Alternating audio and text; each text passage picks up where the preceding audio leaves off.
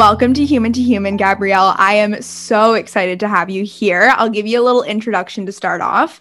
Gabrielle Stone is an actress and author of the book Eat, Pray, FML, and also the podcast host of FML Talk, which I assume is kind of a jump off of the book that you started to kind of be able to talk more into your story and everything.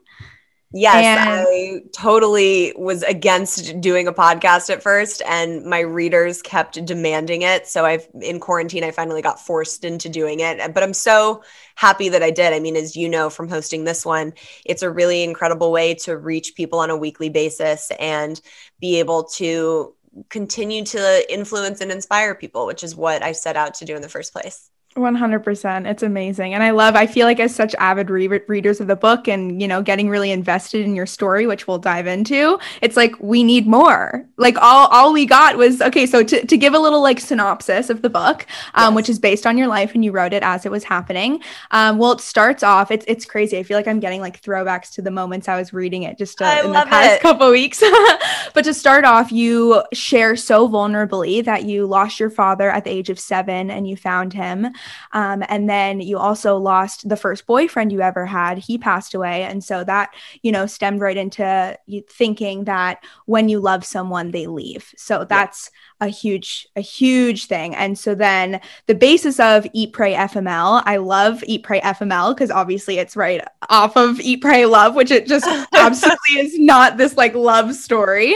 Totally. So Gabrielle uh, is married to a guy named Daniel, and you find out that for six months he's been cheating on you with a 19 year old, which is crazy. And it's funny because I'm 19. So to like, oh my God, I love it. Well, not all 19 year olds are the same. I don't put you all into that category. Don't worry. no, I would not assume so. Um, and then after going through this divorce or in the process of it, it's not even official, you fall madly in love with Javier and he convinces you to go on this month crazy whirlwind romance vacation to Europe.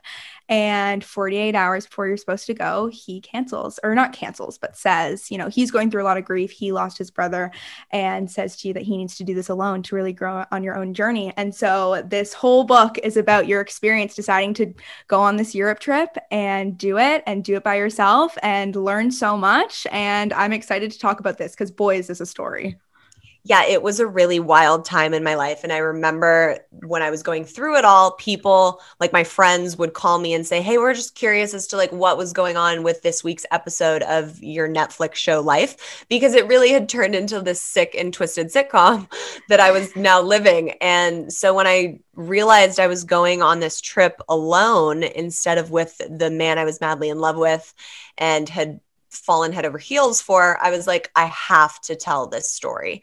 And I picked up a leather bound journal the day before I left on my trip, started writing my first day in London, and I wrote three fourths of it on my Europe trip. And it was really like therapy for me. I don't think I would have gotten through 2017 without writing this book. Yeah, that's insane. And so I, I that's awesome because I want to start with the psychic because yeah. just you speaking to the psychic and can you give a little synopsis of what she told you? Yeah, so it was really weird because my mom and I had gone to see her do one of her live shows, which was incredible. Um, and I hold people that do this to a very high standard. Like I've had a session with John Edwards.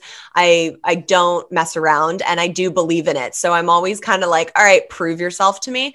But what was so weird about this particular situation is that my mom had gifted me a session with her for Christmas.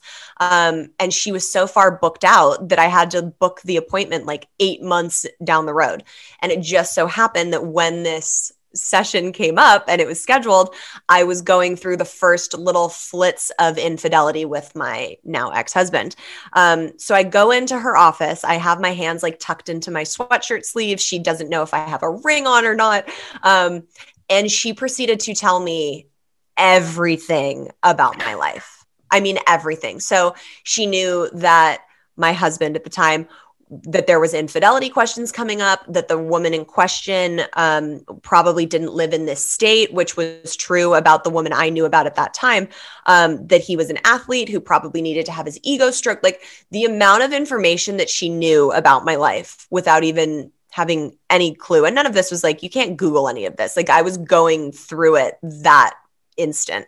Um, she then proceeds to tell me that you know, I I do think it's salvageable or not salvageable. She said, I think that your journey with him isn't over. Like there's something else that needs to happen before it's completed. And obviously that was for me to find out all of the details and get a divorce. Um, but that she did see another soulmate for me that was much stronger. So that of course piqued my interest when I was already like thinking about divorce at the time. And she then says, you know, the next six to seven months are going to be really rocky for you and it's going to feel like a roller coaster. So really try and stay balanced. And then tells me, I really, really need you writing. And she kept saying this over and over throughout the session. And I was like, Jesus, like I don't, at the time I was just acting and directing. So I was like, I don't have anything to write about, like, I don't know what screenplay I should start on. Like, I was like, I don't know what you're talking about. Lo and behold, I fall madly into the arms of Javier and you know, I was like, whatever, psychic medium lady, like it's fine. I'm happier than I've ever been. Nope, sure enough, six to seven months, super fucking rocky. And um, and you know, the second I started writing the book, I remember in London, I had this moment. I was like, oh, she needs me to be writing. And it all kind of clicked because in that moment, I very much so was like, this is my purpose. I'm supposed to be writing this book. Wow, that's amazing. And it's just crazy that she hit every nail right on the head. And as it started to unfold, you were like, oh, this is true. And oh, this is just happening. And it was in such a short period of time. Yeah, it was like checking off boxes as as I went. And even like today not today today but in in my life now i still look back on that session and i remember her saying you know you're going to step away from being in front of the camera and from uh, step away from acting for a good four to five years. And you're probably not going to come back to in front of the camera to do some really amazing work until your late 30s. And of course, I'm sitting there at 28 going, wait, what? That's what I do. I'm trying to be an actress. Like, what do you mean? And of course, then I write a book become an author that completely takes me in another career direction and I'm like watching this now happen and I'm like, "Oh my god, she was fucking right again." it's crazy. Oh, it's insane. And I and I'm so excited to talk about the writing aspect of it. I love writing and I'm so curious about that. But I also want to dive into kind of the more story before we get yeah. to the writing part. So I'm curious, was it on the trip or was it beforehand when you started to really realize that losing your dad at such a young age and experiencing so much grief in your life, that abandonment issues were there? When did you start to be able to really process that? Um, I had known about the abandon. You know, my mom is a healer. Uh, apart from being an actress, she does a lot of like energy work, and so I've known for quite a long time that the things I've gone through in my life created a fear of abandonment. That was like no surprise to me. Um, but when I found out I was going to have to go on this trip by myself or I was going to get to go on this trip by myself. Um, that was when it really clicked that, okay, the universe is delivering me a clear way to go face that shit head on. Like it was very normally, you know, when you believe that everything happens for a reason, you can't see it until you're further down the line. But this was one of those moments where I was in it and I was like, nope, I know exactly why it's happening. I know that this is going to be a something way bigger than I can understand right now. Um, what I did have the I, I did have a different realization around the fear of abandonment. And that was when and i write about this in the book but that's when i was sitting with javier and i was talking to him about the grief he felt around his brother. And he was like i feel like if i ever love someone that much again they're going to die. And i was like oh dude i so identify with that because i've dealt with that belief my whole life. And i st- said to him i was like my dad died and I loved him and I loved my high school sweetheart and he died. So then I married my ex-husband because he was safe. And it was like this huge like massive explosion realization in my head and I was like, "Oh my god, how had I never put that together before that moment that as a protection of myself, not wanting to go through losing that and seeing that belief come to fruition again that I had put up this like safety net. So I went and did one of the biggest steps you can do getting married to someone who I wasn't fully in love with because it kept me safe. Mm-hmm. That was mm-hmm. like a huge thing for me to realize. That's crazy. And and it's interesting to kind of read that too and see that unfold in the book is that like, you know, a couple chapters in I was like, "Oh wow, like seeing how hard you fell in love with Javier, then comparing it to Daniel, it's like there's such a clear difference there. And I'm curious if you feel like now that there's kind of a happy medium to it though, because I feel like Daniel, there ended up being obviously so much toxic- toxicity and and just negative things. And he was a safe option, but Javier was like passionate and fast, but then like such big heartbreak. And yeah. do you think there's like an in-between? Have you experienced that in between? Yeah, that's a great question. And I'm in the in between now. Yay. Um, but it took me a long time to recognize the in between and get comfortable in the in between because I had just left this like loveless marriage with my ex husband and fallen into this like fiery, passionate, intense um, relationship with Javier. And to me at the time, I went, oh my God, I've never even been in love because like this is obviously what it's supposed to feel like. Holy shit. Like, where have I been? What have I been doing? Um, and that became my new definition of what love is supposed to feel like. Um, looking back on it now with all the perspective that I have, that intenseness and that fire is like a drug, like an addictive drug. And it's not healthy. It's not going to be able to have any longevity in a relationship. And it's got a lot of different forms of toxicity in it. So when I met my current man, um, and a lot of this will uh, be, you know, explained in detail in book number two that I'm currently writing.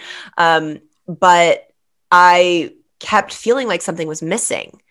And that missing thing was that fiery, intense, addictive, obsessive almost quality, um, which isn't healthy.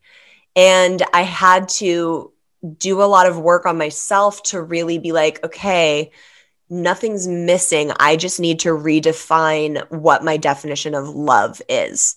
Um, and when I realized that, it was like, oh, like that's everyone on the outside was going like are you crazy? Why are you walking away from this amazing man? Like what's wrong with you? What are you doing? Um, nobody really got it. And now that i've shifted that understanding i get it.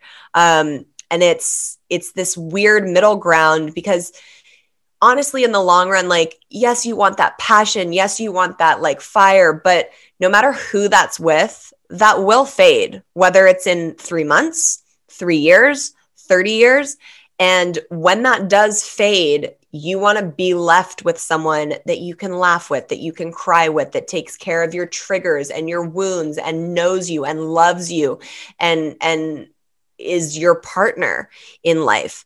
Um, yes, it's great to have some of those other qualities on top of that.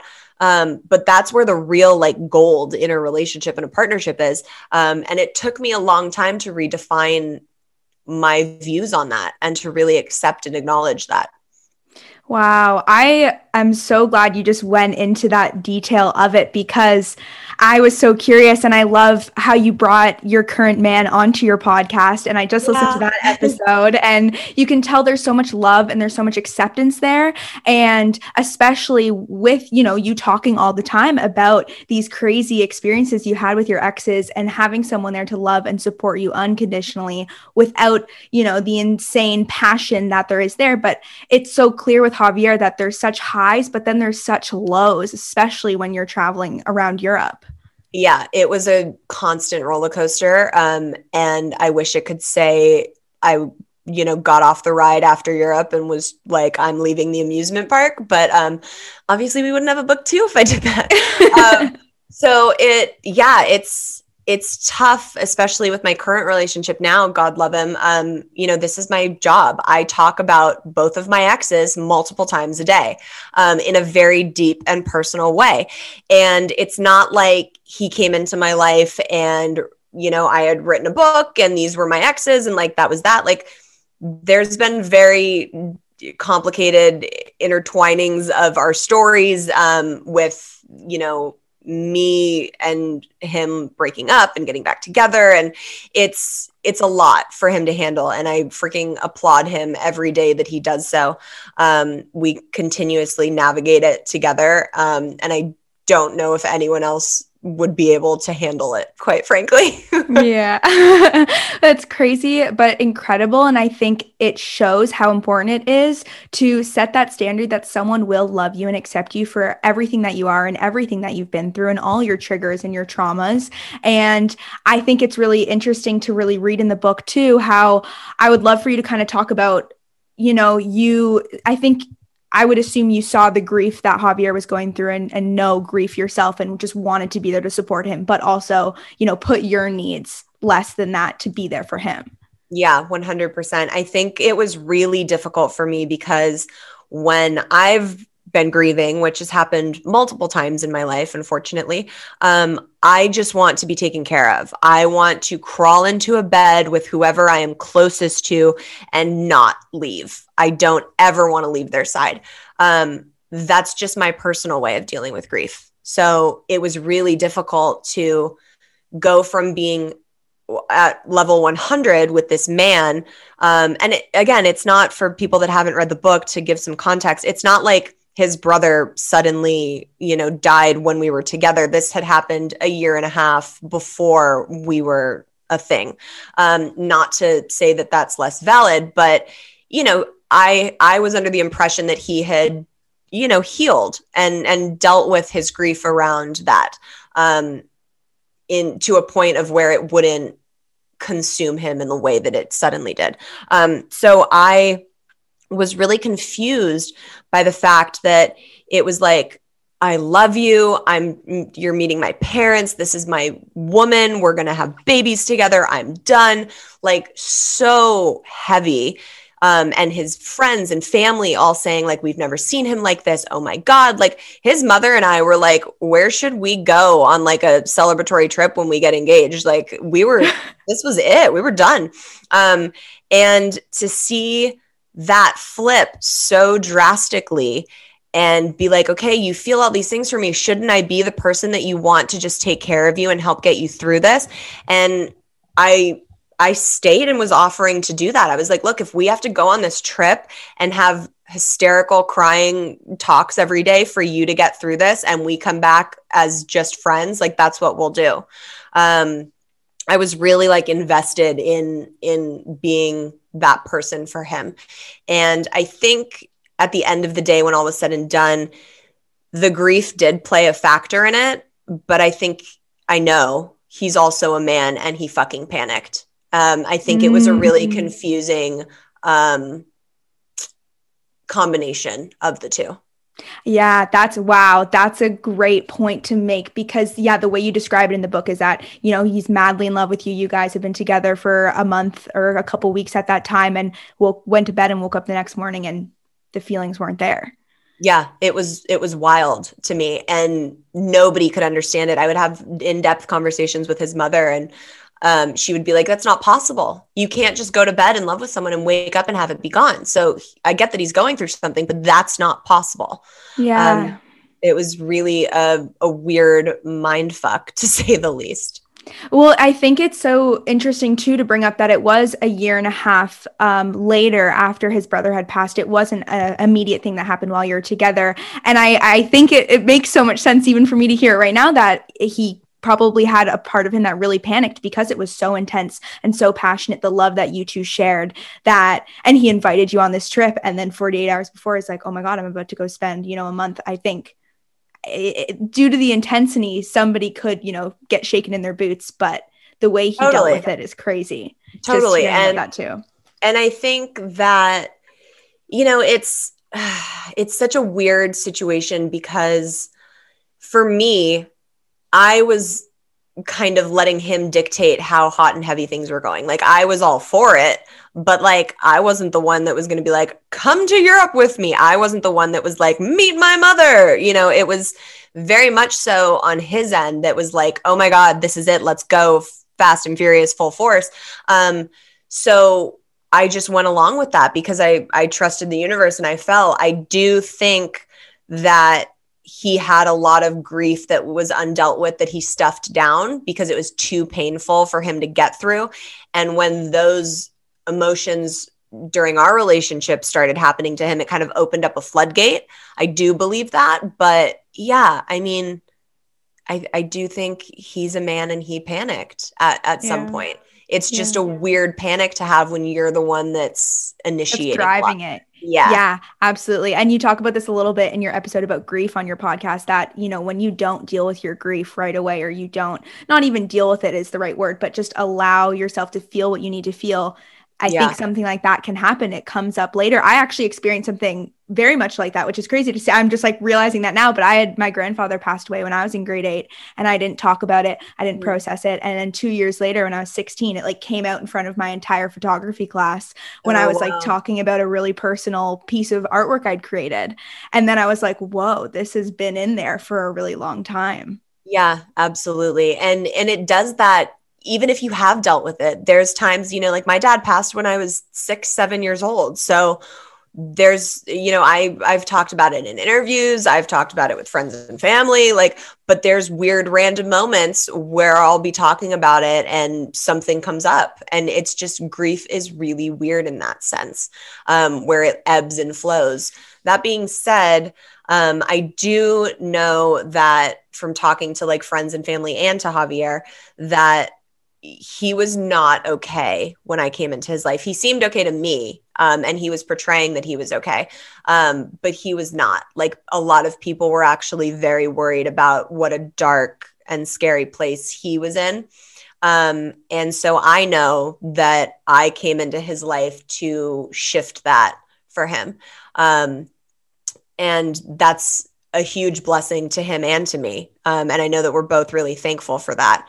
Um, and he came into my life to legitimately push me to face a bunch of deep stemming subconscious beliefs and to write a book and completely change my career path to to helping a lot of people around the world so it as painful as the the whole 2017 fiasco was i would not change a moment of it because yeah. i'm sitting right here right now Oh my gosh, 100%. And I think there's so much to be said about that. And especially in terms of 2020 and everything that, you know, each person has experienced in getting hit with the pandemic and, and, you know, so many of the terrible things, you know, we can go through, we can look back and say, oh my God, I wouldn't be where I am right now if those, that, those horrible experiences didn't happen.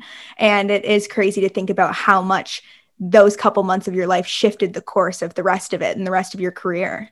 Completely. I mean, I always say I am a walking example that everything happens for a reason, but it's so true. Um, I mean, and even like the the domino effect of things happening. Like, you know, people ask me a lot, did you put a, a wall up around your heart and was your guard up after your your ex-husband cheated on you? And I'm like, well, no. And can you imagine if I did? Like I would have never fallen in love. I wouldn't have gotten my heart broken, wouldn't have gone on the trip, wouldn't have wrote the book. Like it's it's a domino effect. And on a smaller scale, you know, I remember in the kind of like final notes um, uh, of the last chapter of Eat Pray FML, I I talk about kind of the domino effect and everything happening for a reason on on the trip itself. Um, like if I hadn't have met this person, I wouldn't have ended up going to this city, and then I wouldn't have done this. Like it's everything literally in that three month period felt like the universe drew a map, put me at the beginning of it, and was like, okay, these are all the points she needs to hit, and this is where we're ending up. Yeah. It felt that way. yeah, especially I loved reading that part, especially with the amount of people, the different people you met and the different things they did for you and where they led you and how it's it's crazy. I'm such a planner, so to think about going on a trip to Europe and you didn't know where your next de- destination was. You just let it come to you and that was in a crazy way when so much shit has come your way to trust the universe though to take you where you're meant to go. Totally. And i'm the same way. I overplan everything. My friends like joke about it that i i know what i'm having for dinner on friday and it's tuesday. Um, but it's it, it really i wouldn't have been able to have the experiences that i had if i would have had enough time to plan. Even if i would have had a week to plan. Like it had to have been 48 hours before the trip, my entire bag was already packed, ready to go.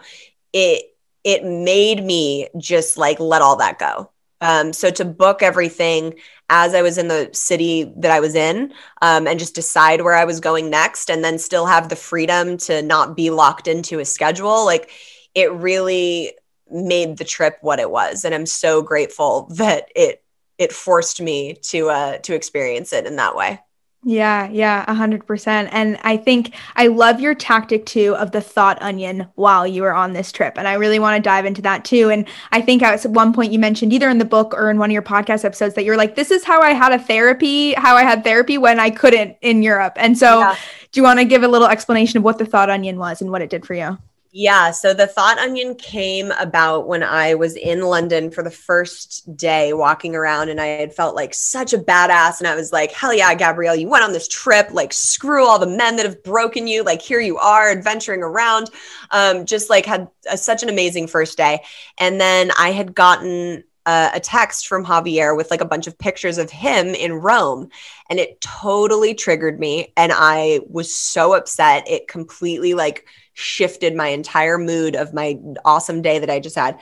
So as I'm walking back to the train station, I'm like stomping my feet along the city streets, um, being all pissed off. And, you know, my inner voice goes, okay, well, do you want to continue to be pissed off about it? Or do you want to figure out like what's going on? I was like, fine, let's, let's figure it out. Um, so that's where the thought onion was born. And what it is, is a way to look at your thoughts to really analyze them and figure out what subconscious thought or belief is fueling that. Um, and when you can get to the subconscious level, then you can be like, oh, okay, this is what I need to shift or adjust or work on so that I can have a different reaction in the future and therefore heal. Um, so you look at it like an onion. Um, and the first layer is the superficial thought, which is usually your initial superficial, you know, reaction that you have to something. The second layer is the authentic thought, which is the emotion that's underneath that superficial reaction and what could be possibly driving and causing that. And then the last layer underneath that is the subconscious thought, which is like the belief that you've probably been holding for many, many years, maybe stemming back to childhood, um, something that you've had a trauma around.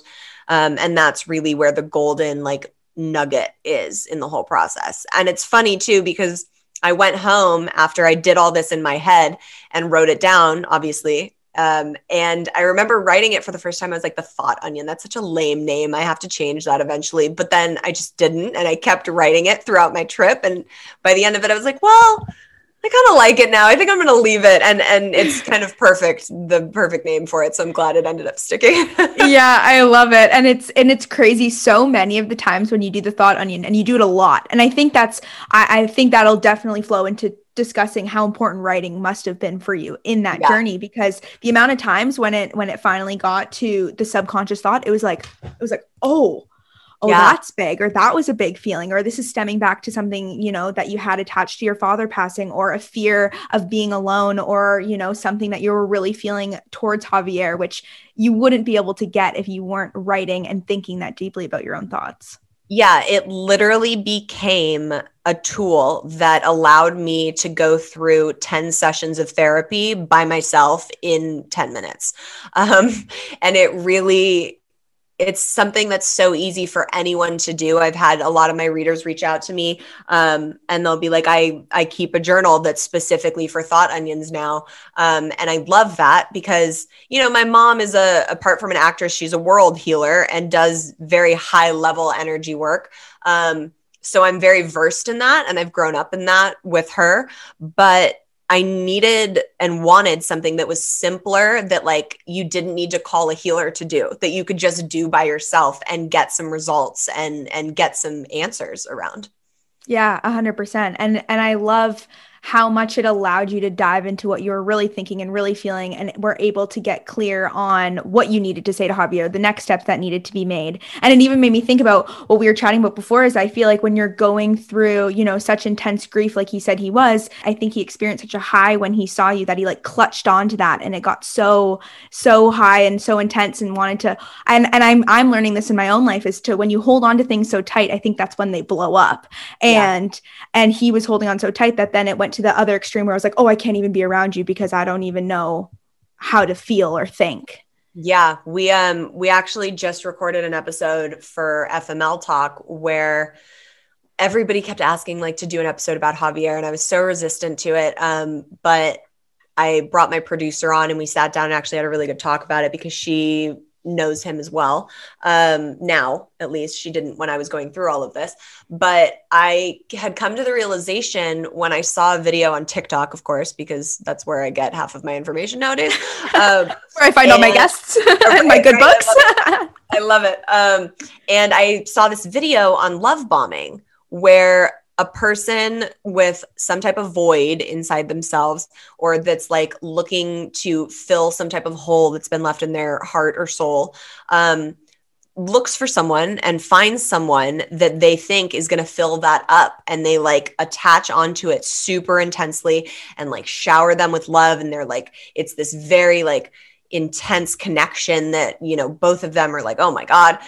And then they realize somewhere that that's not going to fill that space because obviously no one else can fill that space. Only you can feel, fill that space in yourself. And when they realize that it's like oh i gotta go. And they cut things off really intense and drastically. And i'm sitting here watching this video and i'm like oh my god that's what happened to me. Like i was love bombed. And it's such a gnarlier heartbreak than it is when you've been with someone for three years and like something happens or something just doesn't work out. Like, because you're cutting things off in the height of the honeymoon stage.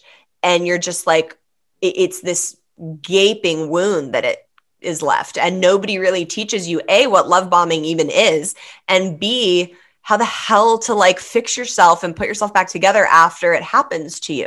So it was like this huge realization. And I was like, oh my God, there's actually a thing for what I went through, um, which makes sense why I get so many DMs from my readers saying that they've gone through the exact same thing or something really similar. Oh my God. Yeah. My brain right now is being like, hmm, thinking about all of my experiences with exes or heartbreak or anything. And I think you also it, when you go through such a heartbreak like that you don't know how to put yourself back together like you said. And then it's interesting like my podcast is a big product of going through a breakup going through a heartbreak having the pandemic hit. And i think ways for us to get through it and cope it cope with it is to be able to be like okay i need to write about this. I need to talk about this. I need to know. For me i was like oh my god other people have experienced this too through conversations with friends. And i was like i need to put stuff out there to say like what you're feeling is totally normal and valid. And i think it's important to become vulnerable enough to share that so we're we don't feel like you know it still sucks but we don't feel like we're completely alone in it. 100% because we're so not alone um, I knew this book was going to resonate with people um, because grief and heartbreak is universal. And I knew that uh, everyone has gone through one of the things that I go through in this book. Um, but I didn't realize how many people were going to have such similar situations, like leaving one big relationship, diving into another, having him have a change of heart so quickly. And even men, too. I get a lot of male readers that are like, I have a, a Javier situation, but it's with a woman. Um, and it's it's wild what we humans go through and how we feel so secluded and alone when we deal with things when so many other people are dealing with them as well yeah, a hundred percent. And so I also want to dive into like the self care talk cocktail and yeah. finding that and discovering that through writing, through you know learning to prioritize yourself and not always putting others first too in your in your journey. Yeah, that was a big one for me. Um, and a lot of I know a lot of people that read the book are like screaming at the pages sometimes because they're like, why can't you just focus on yourself and leave Javier out of it? Like just go be you. And it's so different when you're invested in the situation and you've gone through all of the moments with that person. And I think I have, you know, a very maternal uh, instinct about me, especially when it comes to grief, because I've gone through it so much. Um, so I think it would have been like that even if it was with my girlfriend. Like I feel this intense need to protect and take care of the people that like I end up loving. Um, but the self love cocktail actually didn't come until I came home from Europe and was home for a while, which is why I write about it in the epilogue because it didn't feel super authentic to write it on my trip. And my editor pushed for it too. She was like, I think it needs to be somewhere on the trip. And I'm like, no, dude, I didn't fucking learn it then. um, so I came home from Europe, and this will all, you know, be in book two as well. But I was really depressed. Like, be I had gone through all of this stuff and then Europe was this crazy high with obviously unfathomable lows, but I it was always moving. I was always on this constant roller coaster one way or another. And I got home and all of that stopped. and I was suddenly stagnant. And I've dealt with depression and anxiety my whole life on and off, but it was never like this. I mean, I was bad. And I remember one day, you know, I had had this continuous want to just like be in bed and not do anything. I was like, I want to lay here, I want to eat shitty food, and I want to like watch a TV show and not have to think about life. And I was like, okay, I knew I had to get out of this like pit of depression that I was in. And, you know, I had to like really get back to a life, you know, which unfortunately being in front of the camera and being an actress like involved going to the gym and like, you know, being healthy and getting outside. and um, so I remember being like, okay, what are the things that used to make you feel good? Because even then, I was so deep that it wasn't like, what makes me happy? I was like, nothing makes me happy right now. So I was like, what used to really like make me happy and make me feel good? And I wrote down that list and I put that list on my mirror and every day I would be like, okay, you have to do at least one thing on this list. And if you've done at least one thing on this list, then you've earned being in bed or, you know, lounging by the pool, doing whatever you feel like doing. Mm-hmm. So at first it was like one thing a day, one thing a day, one thing a day. And then it was like, okay, two things a day, two things a day, and you can do whatever you want. And then by the time I got to like three things a day, a couple weeks in, I was feeling like I didn't need the reward at the other end, you know, because I started feeling better. Mm-hmm. Um, and this is how the self love cocktail was really born. And when I realized that loving yourself is just as simple as giving your soul the things that you love, it was life changing for me. Um, so if I'm ever feeling shitty or sad, um, that's what I revert back to if people are ever like, I don't know how to get over this, I don't know how to feel better, I'm like, do your self love cocktail because it really, the consistency with it is life changing. And the fact that I could control it, it wasn't like, I always thought self love was like looking in the mirror and being like, I love you, Gabrielle, you're amazing. I was like, I feel psychotic right now. Um, I was like, I need something that I can actually physically do, like a task. Um, and this this did that for me. You know, when you think of loving your parent or your brother or sister or significant other when you want them to feel love from you you do things that they recognize and they feel as love. So when you're trying to love yourself like why would you not do the same thing? Um, and it has to be a list that you're in control of. It can't be like oh well i love when so and so does this with me. It's got to be things that you can do for yourself. So for me personally mine was creating dancing going to the gym meditating um, really like things that I could give myself. And it totally, A, pulled me out of my depression, but B, really turned my entire life around.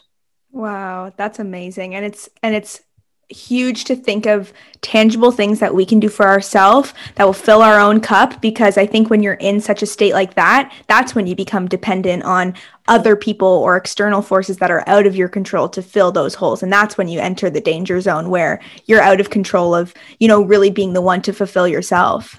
100% and i i'm also a really big advocate when you're going through any type of grief any type of heartbreak any type of anything to really be aware of i mean i say be aware of because some people are like i have to have my glass of wine at night but like i'm for me personally when i deal with stuff no substances like i'm very it's like eat well go to the gym drink a shit ton of water get sleep um, because the moment you start adding in substances to like soothe that, it's going to prolong the process of you healing. So it's so important, in my opinion, to keep a clear mind when you're walking through trauma or any type of like depression or sadness. It's it's a really big thing to be able to do.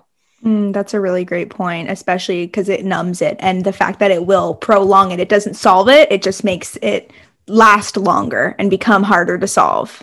Completely. Yeah. And I am also so curious, you know, being in that state when you got home, how did you feel trying to finish this book? How did you begin to read back over it or finish writing it and get into that that headspace that you were in for the, that time in Europe? Yeah, I wrote three fourths of it on the Europe trip by hand in my journal in cursive because I'm a masochist like that, I guess. Um, and I came home typed it all into my computer, which was like an edit, you know, because I was like changing stuff as I was transferring it in. Um, but that was like the first time I really had reread everything that I had written. But the chapters that I had to write when I came home, uh, apart from like finishing out little bits um, that I that I hadn't finished on the trip, was the divorce stuff and falling in love with Javier. So here I was in this like giant pit of depression going back and rereading all of these text messages and all of these like loving, you know, sentiments where to to create and craft these chapters which are so important because if you as a reader don't understand the relationship and the dynamic and how much we were both in it, you're not going to understand why the heartbreak was so massive and like what the rest of the journey really entailed. Um, so those chapters are vital to to people understanding and connecting with it. Um, and those were hell for me to write because normally when you go back and you analyze your your past relationships that have that are ended um, you're like oh i can i can see where i misstepped or i can see where this was the point where something shifted. There was none of that. It literally went from we are madly in love to I woke up feeling off, which inevitably off meant like I don't have feelings for you anymore. Um, so to go through that and go through and copy verbatim these freaking like lovey dovey text messages from this man was really fucking painful in the state that I was already in. Um, but I finished the entire book in three and a half months. So I, I wrote for another two months once I came home. After that, we shopped it to publishers. Some of them passed others were like we we like it but we want to tone it down change it. Um, everybody was scared that like the title was going to be controversial and i was like you guys it's literally a satirical play on a classic book. Like the what is the problem?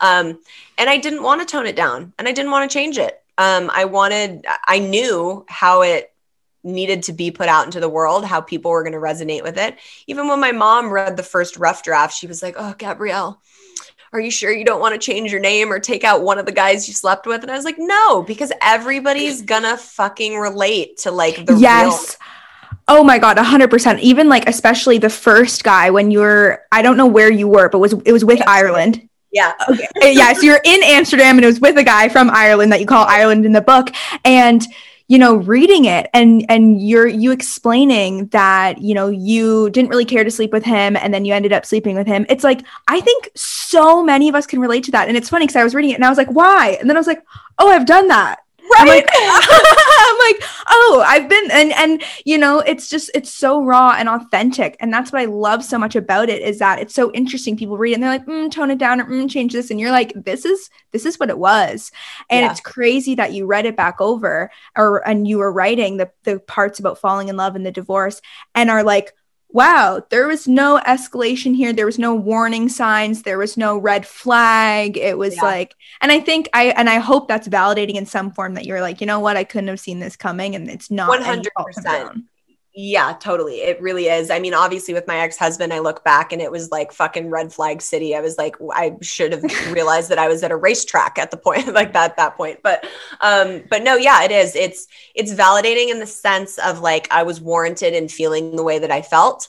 I was experiencing something that was real on both ends. And I don't feel any guilt that I did something to shift that yeah. which is a big thing when you're going through a, a really like gnarly break um, that came out of nowhere to not feel like you did something wrong or to feel some type of shame or guilt around that is a really big thing to be able to have. Yeah and i'm sure it's easy to kind of sit and question oh i should have done this or i could have done this instead or i could have seen that coming but really writing that and also putting it out to the world for people to see that you were like I fell flat on my face and didn't see it coming. And look at how I picked myself back up and figured it out. yep, 100%. And I think that that is really like the beauty of it, you know, because I didn't look when I started writing this on the first day, I didn't know that I was going to have some epic outcome where this was going to be like, I mean, look, I will say I knew that this book was going to resonate with a lot of people and I knew that this was going to be a big thing in my life but I didn't know it was going to be a bestseller. I didn't know that like I was going to connect with all of these people all over the world and that it was going to totally change my life. And I didn't know that I was going to have a epic outcome from it. You know, I just knew that the story needed to be told for some reason. So it really, you know, ended up validating the whole thing and it became a very full circle moment when I get to like connect with all of these readers and hear that it's helped change their lives in some way. Yeah, it's amazing. And I am I also want to know kind of how you're doing now writing this second book and you talk a bit about um, your partner and how there was a breakups on on and off and you got back together and it is a challenging experience writing and kind of going back to that place because it's interesting you you were in a really dark place and had to write about the past and now you're in a different place and have to write about you know it's it's it's a uh, I, I can't imagine that's so interesting. I've never actually looked at it like that. That's such a valid point. Um, it's like totally flip flopped, which is kind of great. Um, yeah, it's been really difficult for a few reasons writing the second book. One, because um, Eat, Pray, FML, I wrote as I was going through it. So it was happening and then I would write about it the day after or the week after, like very close to when it was actually happening in my life. Um, the second one spans from right when I come home from Europe in 2017 all the way to December of 2019. So it's way more time. You know, Eat Pray FML as ridiculous as it sounds, the the cheating, the divorce, the love with Javier, the breakup, and the Europe trip happened over the span of like three and a half months. it's like it happened over three and a half months, and you wrote it in three and a half months. Yeah, right. It it was insanely fast. The whole process of everything. It was like we got to get this book. It's like she's got to go through it now. Um, so it was really quick. This is obviously spans over two years, and it's like so i'm sitting writing and i go okay 2017 with this person what was this conversation? Where where were we? What was said? Um, which is really important to me. Like i save all of my text messages and all of my everything because i know that i'll need to like clue myself in to to make sure that it's authentic and i'm writing what was really written uh, or what was really happening and said. Um, and it's also difficult because yes i'm in this happy stable relationship right now with this man who is very much so the uh, main supporting character in book two. Um, but we lived this. So although he knows all of the times and things and people that popped in and out um, when we were apart, it's still not fun to reopen that. And it's still not fun that he's ever going to have to read that in detail. Um, and I can't write it with thinking that. I can't be like, oh, I'm trying to protect this person I love. So let me like tone this down. Like, I can't do that A for myself, B for my readers, and C for the success and authenticity of the book. Um, so it's it's really it's an inner struggle for me to want to protect him um, and protect our relationship and our bond, um, but deliver what needs to to be there in the second book. It's it's been a struggle and it's taken me a lot longer to write it. I mean, I'm also not putting pressure on myself. Um, my readers are, which I, I think is adorable and I appreciate. Um, but I've never been like, okay, I have to, you know, sit down and get this book out in a year. Um, I've kind of just been doing it as it's as it's come. Um, so it's it's been a longer, different process for sure. Yeah, yeah, it sounds like it. But it's it's an interesting journey and I really appreciate and respect how authentic you are in sharing all of your experiences even when it's hard and you really want to protect protect what you have now in this strong bond and with this person you love so much, but keeping it authentic and keeping it real to say, you know, it's really going to show how the different twists and turns it took to get where you are now and it's not an easy they don't just walk into your life and it's like whoa perfect found them. God, not at all i wish. Um thank you for that. And no it's it, it's so opposite of of the easy just walking into your life. And i think as much you know obviously i wasn't going to keep my relationship a secret on social media for two years or however long until the book made its way out. Um, but i think people that are fans of eat pray fml um, that end up reading book two are still going to be like shocked and really surprised at the fact that we even made it to where we are um, because the the road was so windy and curvy and up and down. Um, and uh, you know uh, there's a lot of almost all of the men from Eat Pray FML make an appearance. Um, That's so exciting. and in some way in book two. You're so cute. Um, and uh, so yeah it's it's and i'm i answer every question that that people were left lingering with um, from the first one. Awesome. I look forward to it it's so great too that you have fml talk your podcast where you still continue like bring people on from from the book and from your life and get to have these conversations so you're we're not left completely high and dry which is great Totally, yeah. Jess, um, my best friend, well, her in the book, her name is Jess. Her real name's Brittany, but her episode aired today.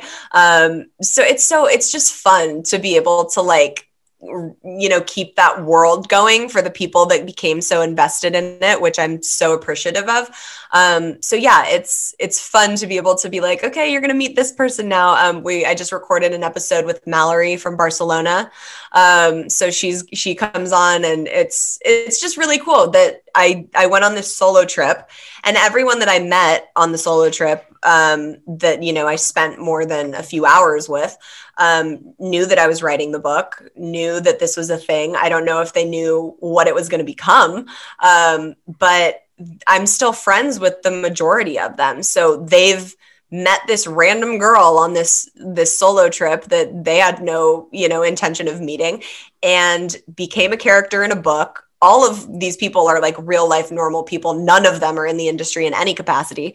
Um, and are now seeing it like turn into this wild like world that people are like wait you want me to come on your podcast what um, but it's so fun and it it really I, am so grateful the way that the, the every person I met and the way that my story turned out has just been like more than I could have asked for.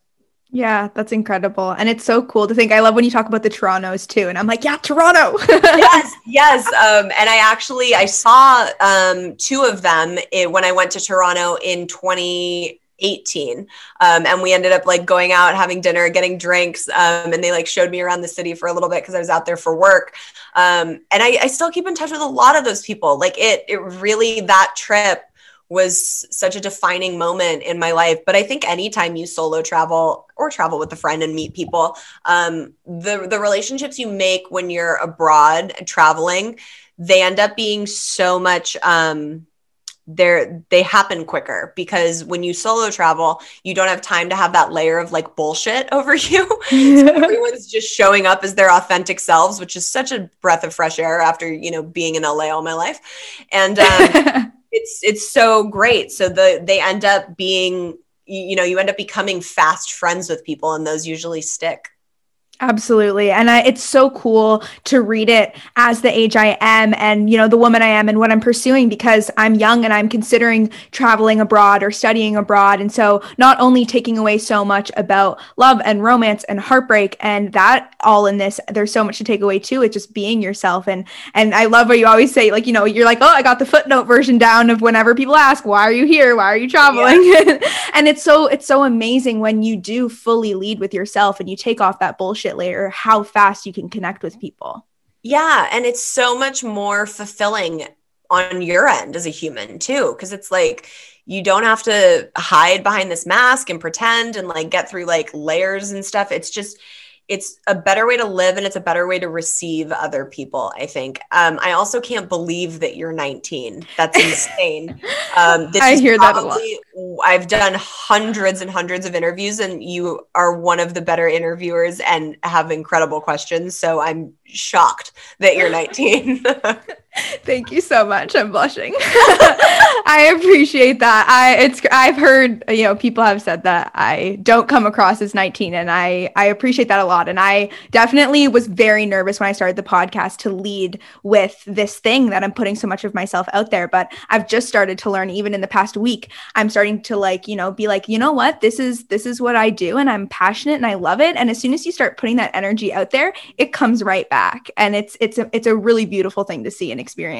Yeah, that's so that's so great. I'm so happy for you. It's when you start finding that true spark inside yourself and you're like well i fucking love this spark so i don't really give a shit what the world thinks. I'm gonna let it shine. Um, that's when all the people and all the the energies in the universe start becoming attracted to that. And it's this magical like mixture that comes to be. It's really wonderful yeah, a hundred percent. And I was so excited when you were like, yeah, I'll totally come on your podcast. And then I started thinking about the questions I wanted to ask. And I'm like, okay, I want to know what advice you have for someone. Like, I love writing and I definitely want to write a book about my experiences in my life. And I'm curious advice that you would give since you've, you know, done it and are still in the process. Yeah, I get that question a lot. Um, and I always say you just have to sit down and start writing there's no like prep there's no organization i didn't do an outline i didn't take a class for it i was not i didn't consider myself a writer by any means. Um, you just have to sit down and start writing. I will say write about what you know or what you're passionate about. Um, I, have been asked a couple times to ghost write and i always say no because it's just i, I want to write about the things that i'm you know experiencing and creating. Um, so to just sit down and write you know, and you can always go back and rearrange and change. Um, I always suggest to to work with an editor, no matter what, um, like a professional, good editor.